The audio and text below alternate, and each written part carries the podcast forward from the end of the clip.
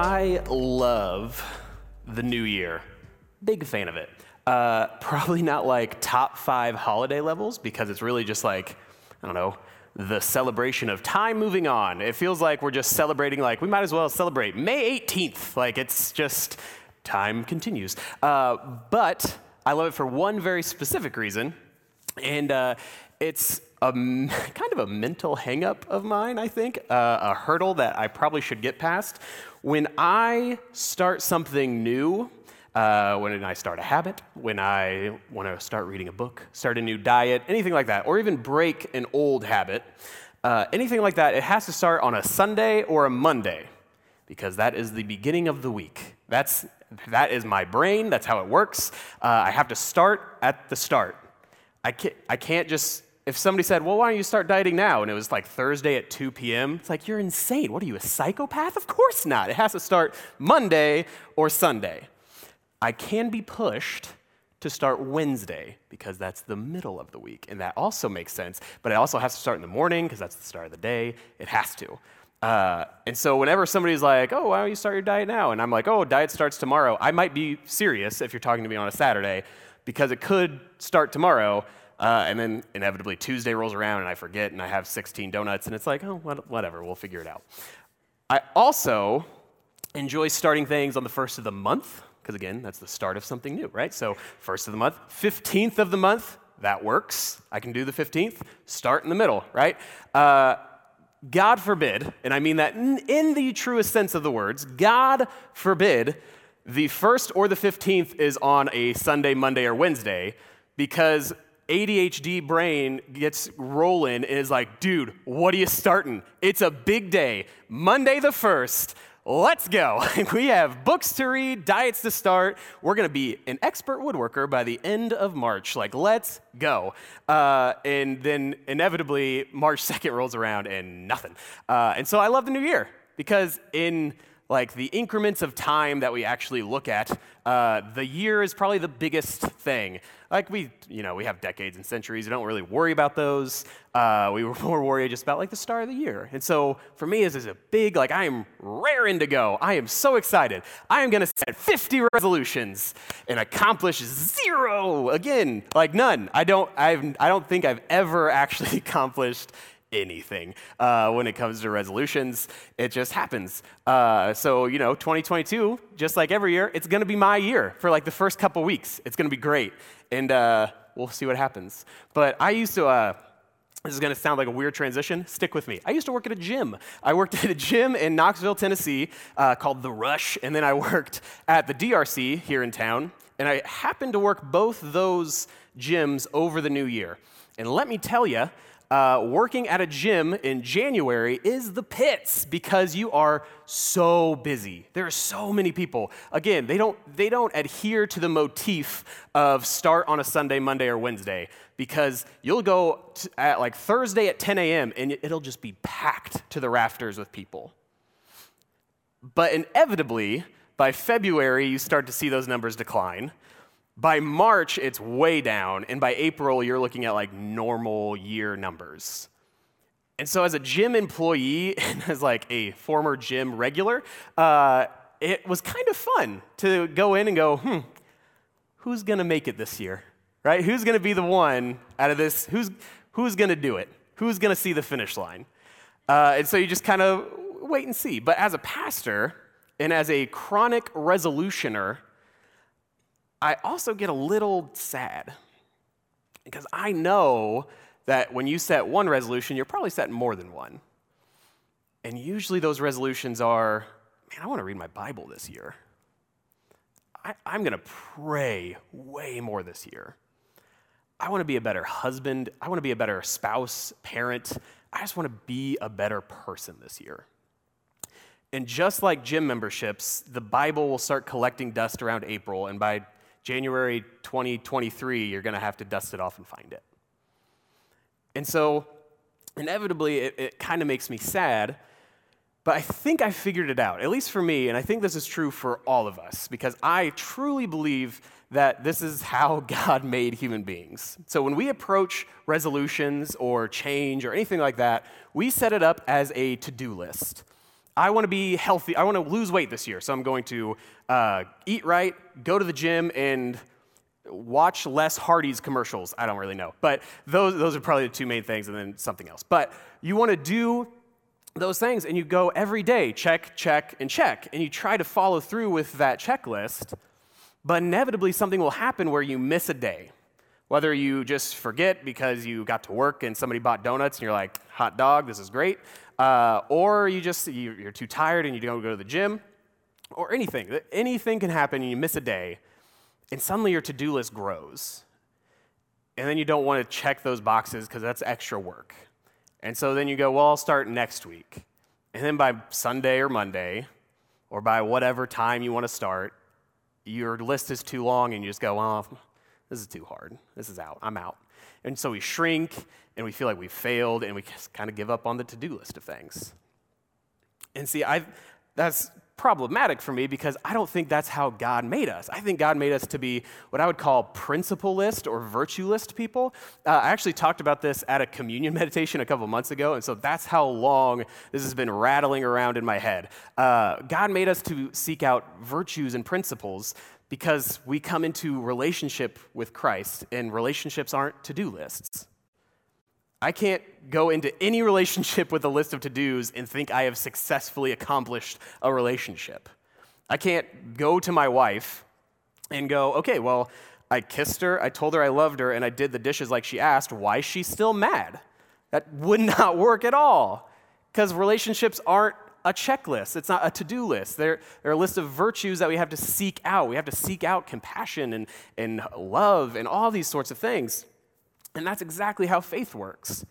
We can't set up our resolutions as a to do list and go, well, I, I, need to read my Bible, I need to pray, uh, and I need to go to church in small group and check, check, check, check for the day, and I've accomplished Christianity. That's it, I'm done because this is a relationship. It's ongoing, it's continual. It, it, it, needs more than just a couple boxes checked marked, check marked, and moving on. And so we need to figure out a way to set up our resolutions or our lives around, instead of to do lists, around virtues. And the virtue behind I want to read my Bible and pray more is really I just want to be closer to Jesus. And so that's the thing we need to figure out how to pursue. We need to figure out what is this uh, not the to do list, but figure out the virtue list that helps us seek out the things that we're looking for. Because when we set up our faith as a to do list, we become legalistic. We say, well, these are the four rules that I need to live by in order to, again, accomplish Christianity. And that's just what, like, the law was. That's what the Old Testament's all about. Hey, I accomplished the law. And so I am a great uh, follower of God. But when Jesus came, he abolished that. He said, No, you need to be in relationship. You need to seek out different things, not a to do list, but me. And so the question is, how do we flip the script on this? Because I think we're all, ultimately, we are all to do list people. It, for a lot of reasons. I think, I don't know if that has changed or if that's how it's always been, but we seek out to do lists way more often than anything. We even have jokes about it. Oh, that's just on my honey-do list. That because she says, honey, do this. Dads. But we have that idea of like, as long as I have a list of things to do, then I'll be able to accomplish something. I want to succeed at this. And, and we need to change that mindset. And so the question is, how do we change that mindset? And the answer is to find our motivation. What is motivating us towards change? What is motivating us towards Jesus? What is motivating us towards being a better person? And the answer is truly in the Word. Paul writes it in 1 Corinthians 13, 1 through 3. This is the famous love chapter, but I think the first few verses say it great. In the ESV, it says this If I speak in the tongues of men and of angels, but have not love, I am a noisy gong or a clanging cymbal. And if I have prophetic powers and understand all mysteries and all knowledge, and if I have all faith so as to remove mountains, but have not love, I am nothing. If I give away all I have, and if I deliver up my body to be burned, but have not love, I gain nothing. And so he says it right there. What, what's our motivation for change? Man, you can, you can change yourself into having uh, perfect generosity to the point of giving up your body. You can be perfect in prophecy. You can have faith that moves mountains. You can have all prowess. You could, getting out of the scripture, you could be the peak athlete. You, you could be the smartest person in the room. You could be, uh, the, from the outside looking in, the best spouse, the best parent. You can look like the best. But if you are doing any of these motivated outside of love, ultimately you have nothing. There's nothing there. So let me say that again.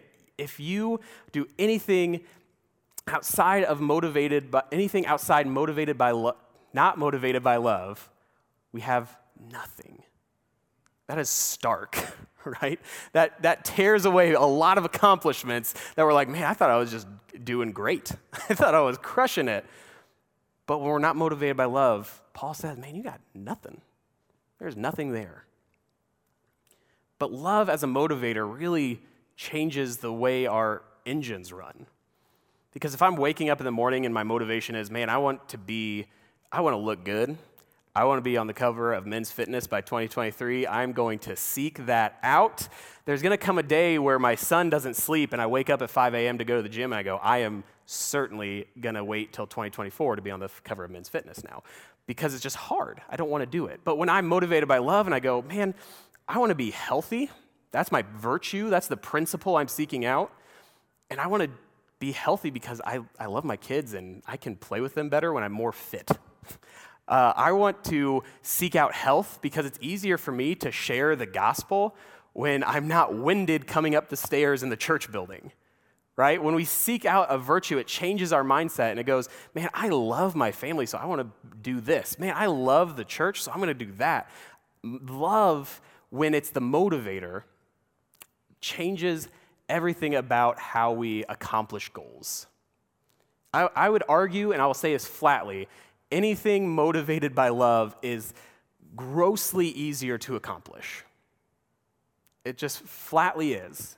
Anything motivated by love is easier to accomplish. And so, when we set out not to do a to do list of faith, or we set out to do not a to do list of improvement, but we seek out instead to seek out a virtue or a principle or a list of virtues and principles, and we're motivated by love, the question is kind of what next? Right? It, it, that's, that's all sounding good, but what happens next? And so I want to read uh, the rest of the, the verses we're going to be in today are all in Colossians 3. Uh, and this is a list of virtues that is all about new self, right? It's all about who we are now that we've found Christ, now that we're in Christ. What does this look like? It's so important that there's this great quote by a commentator, and it says this about the verses that follow. Uh, the virtue list that follows points to concrete ways believers can respond to God's grace of election. Election being just that we've accepted Christ and have been saved. Uh, compared to other New Testament virtue lists that include virtues such as purity, joy, righteousness, faith, and knowledge, this list, and listen to this, this is, I think this is a great end of a sentence. Uh, this list is singularly focused on building and maintaining a community characterized by love. I love that. This list that follows is singularly focused on building community in love. And community can be so much more like when we think of community, we like, oh, okay, Derby, the church, but community is just relationships. My wife and I, we're a community. We're small, but we're a community. My family, we're a community. My small group, we're a community. My friend group, we're a community. And so this is all about not just this is all about how believers can look at uh, a community of people, whether it be you in a relationship with your family, your sisters, your brothers, your wife, your kids, your whatever, your friends, your small groups, and how you can build that up in love. And so this is what it says in Colossians 3 uh, 12 through 17. Put on then as God's chosen ones, holy and beloved, compassionate hearts, kindness, humility, meekness, and patience, bearing with one another and oh, bearing with one another, and if one has a complaint against another, forgiving each other, as the Lord has forgiven you, so you also must forgive. And above all these, put on love, which binds everything together in perfect harmony. And let the peace of Christ rule in your hearts, to which indeed you are called in one body. And be thankful.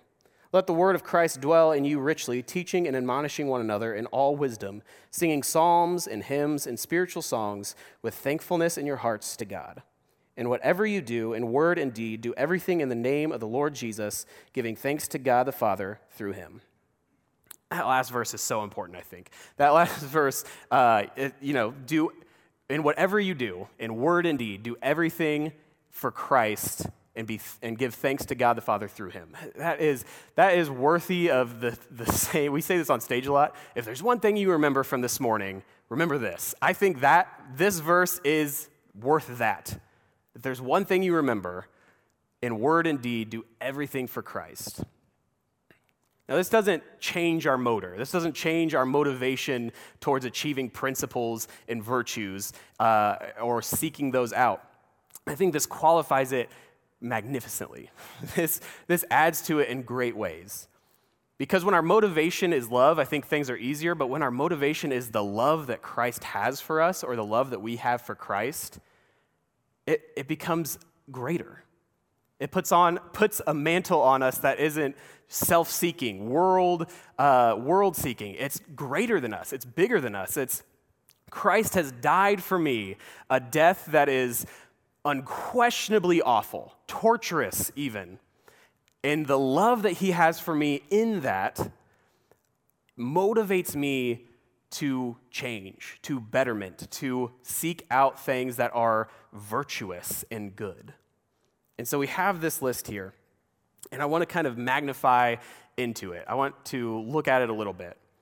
Because how does this affect us in different ways? On an individual scale, I just want you to think about what it looks like when we seek out compassion, when we seek out humility or meekness, when we seek out uh, thankfulness and kindness. What would that look like in your individual life as you walk and talk to people? Right? It, it, no, nobody goes, man, that guy's too kind. Nobody's like, dang, she's way too humble. And if they do, that's probably not the kind of people we need to be talking to because there is joy in that. There is love that surpasses understanding when you can uh, embrace the love, the humility, the meekness, the compassion that only comes through following Christ and being motivated by the love that Christ has for you. And so, on an individual level, what would it look like in your families? Right? How would, how would your spouse interact with you if in situations where you're arguing about dishes or uh, money, and in your mind, instead of thinking like, I, I have a gotcha, I have a gotcha statement that's gonna win this argument, instead you go, man, my virtue, the principle in my life, the thing I wanna seek out is compassion. That's what I wanna seek in my life. So, in word and deed, in everything I do, how can I show my spouse compassion here?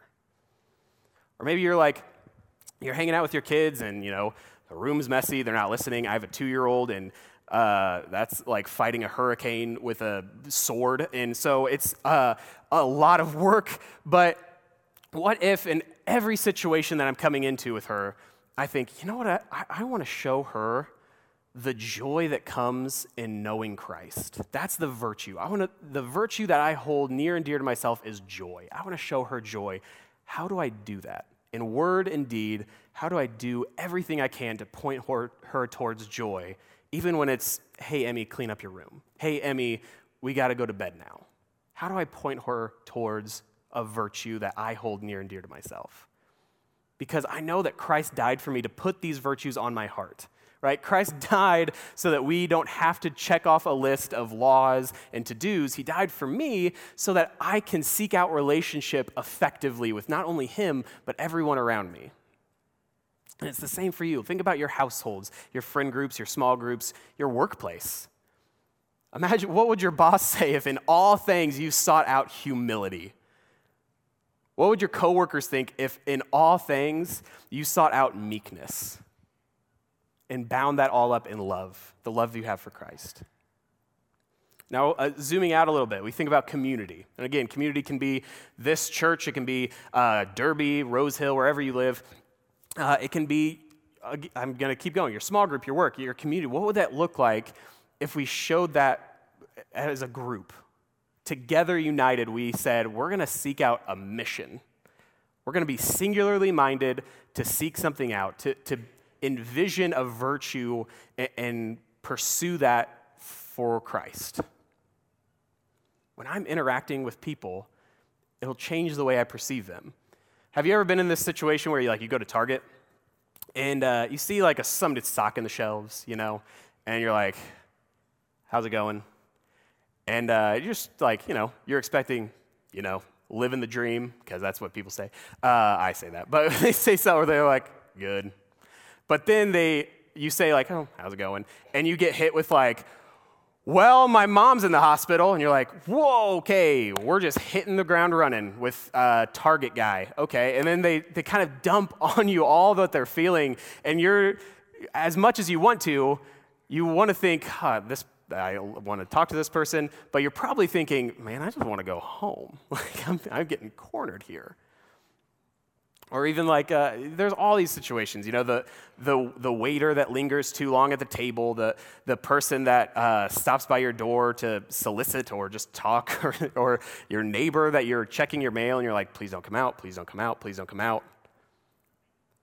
When we're motivated by the love that Christ has for us, we also have to be motivated by the love that Christ has for them.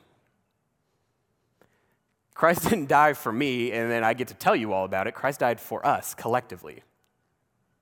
And so when I'm interacting with a person, I'm like, man, this dude's annoying. Man, this, this person does not know how to read the room and get out when the getting's good. Instead, I'm motivated by the love that Christ has for me, and I go, man, Christ died for them.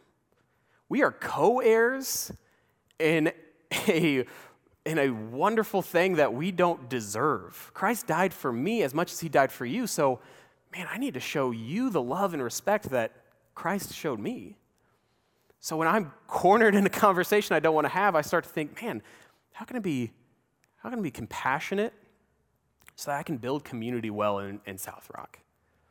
Man, how can I seek out humility so that I can extend the name of Christ through this church? Man, I want to show, again, I'm going to go back, I want to show joy. How can I show that to my family so that when my family comes to church, they impact the church and they move it forward? Or, or they go to their schools, or they go to their workplaces, or they go to their families, and they spur that on as well. So when we seek out a virtue and we, and we are motivated by the love that Christ has for, for us and for each other, man, it, it motors us to something fantastic. It changes the way we live our lives, it changes our community. And the last thing I want to kind of zoom out and see in this is the idea of like just the kingdom of God, because it's this it's a very broad thing. Kingdom of God extends through the whole world and, and things that we can't see, but includes people that don't believe, people that don't know Jesus. And so when we seek out virtues to people that don't know Christ, or maybe they know Christ and they've been burned by a church before, or maybe their parents were, you know, a little too hardcore about it and it, and it hurt them, and they're, and they're not seeking that out anymore when we as a church and we as individuals within the kingdom of God go to people that don't believe or don't go to church or just don't know, and we show them, man, this is the compassion that, that I'm seeking out that can only be given by God. This is the virtue, this is the principle and the mission that I live my life by, and I want to give it to you in big ways. Derby is a green bubble.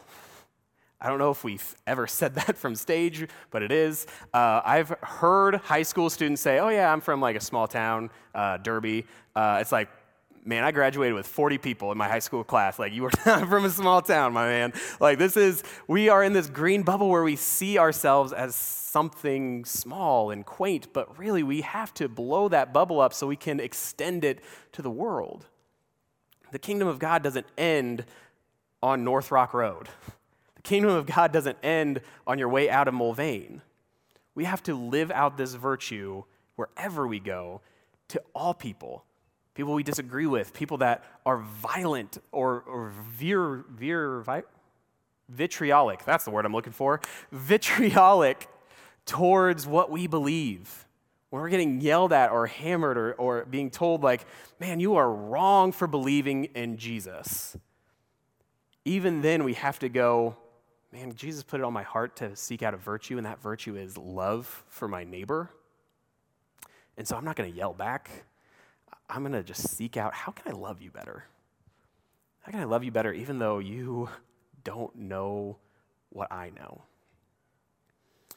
And so I'm going to move into this. To, well, I want to talk about application. How can we apply this better to our lives? And man, I wish there was a better way to apply this other than to tell you pick a virtue and, and seek it. I wish there was something better. I really do. But it really is as simple as look at this list, read your Bible, and go, what is a virtue that I want to pursue this year? Do I want to have a, do I want 2022 to be defined by my compassion for others? Do I want 2022 to be defined by uh, my ability, my, my evangelism? Do I want 2022 to be defined by the joy I have despite everything going on in the world? And we just have to seek it. And, and again, I wish I could give you like a, here are the five steps, the application to how you can achieve this. You need to read your Bible and pray and go to church and evangelize your nearest neighbor and pick a small group. That's a to-do list. and that's I just gave you like how to do it. That's check all those off and you've accomplished. The application is really like just me begging you, imploring you, find a principle, find a virtue in this list or another and pursue it. In all things, ask the question, man, I want to pursue love. Jesus, how do I do that better in this situation? In all things, in word and deed, I want to do it for Christ and the love that Christ has for me and this person. How do I do this situation? And let me tell you, it's not easy. Like, this isn't going to be one of those things where it's like, I, am going to be joyful, I'm going to seek joy. Uh, I, my wife said that her, we kind of talked about this last night, and she just gave this to me for free. Uh, she wants to seek out transparency. She wants to be more transparent and honest with people. I love that. And she said, but you know, it's scary because like you open yourself up to way more hurt. There's way more opportunity to be burned by that. And that's the reality of this. This is like as we seek these things out, it's not an easy path. There's going to be times where we have to seek out love and we're just gritting our teeth because all we want to do is scream. There's going to be times where we're, we're seeking out compassion and man, we don't want to seek out compassion when, when we're asked for more money or we're asked for something. And I wish this was a verse that was like, write it on the wall, or like uh, Romans 8 37, we're more than conquerors. Or like Philippians 4, you know, we can do all things through Christ who strengthens us. Those are like, those are run through brick wall verses, right? Those are, those are locker room verses, Gatorade commercial verses. Those are verses that you remember because you're like, yeah, I'm going to go do this thing. But the reality of the church and the reality of faith is it's a little less high octane. We are more than conquerors and we can do all things, but the things are being compassionate when we're poor, being meek when we have strength, being humble when we're being praised, showing love in the darkest times. Those are the things that we have to do, the virtues we have to seek out. And when we do that, we transform not only our own hearts, but those nearest to us, those within our church, online church. Everywhere we go, we leave footprints because we've put on this new self, this new creation that goes, I'm not checking the box anymore. I'm going to seek something out that's greater than myself. And so let's make 2022 our year. Not by accomplishing something, some to do list or checklist, but by seeking out a mission for our church, for our own selves, and seeking out those virtues and living them out in every and all situations, doing all things in word and deed for Christ, giving thanks to God through Him. Let's pray together. Lord Jesus, I thank you so much. Um, you, you died for us. I mean, not a lot of uh, faith practices, not a lot of uh, religions can say that they have a God willing to become less so that we can be made more. And so, God, as we go through 2022 with the rough last couple years, whether it's rougher, there's deeper valleys, or we find higher mountains than we ever have before, God, help us to seek out things above us. Help us to seek out virtues, principles, and set a mission in our lives, in our church, that are worthy of the calling you have given us. Lord, help us in word and deed do all things for you. God, we love you and we thank you. And it's in your name we pray. Amen.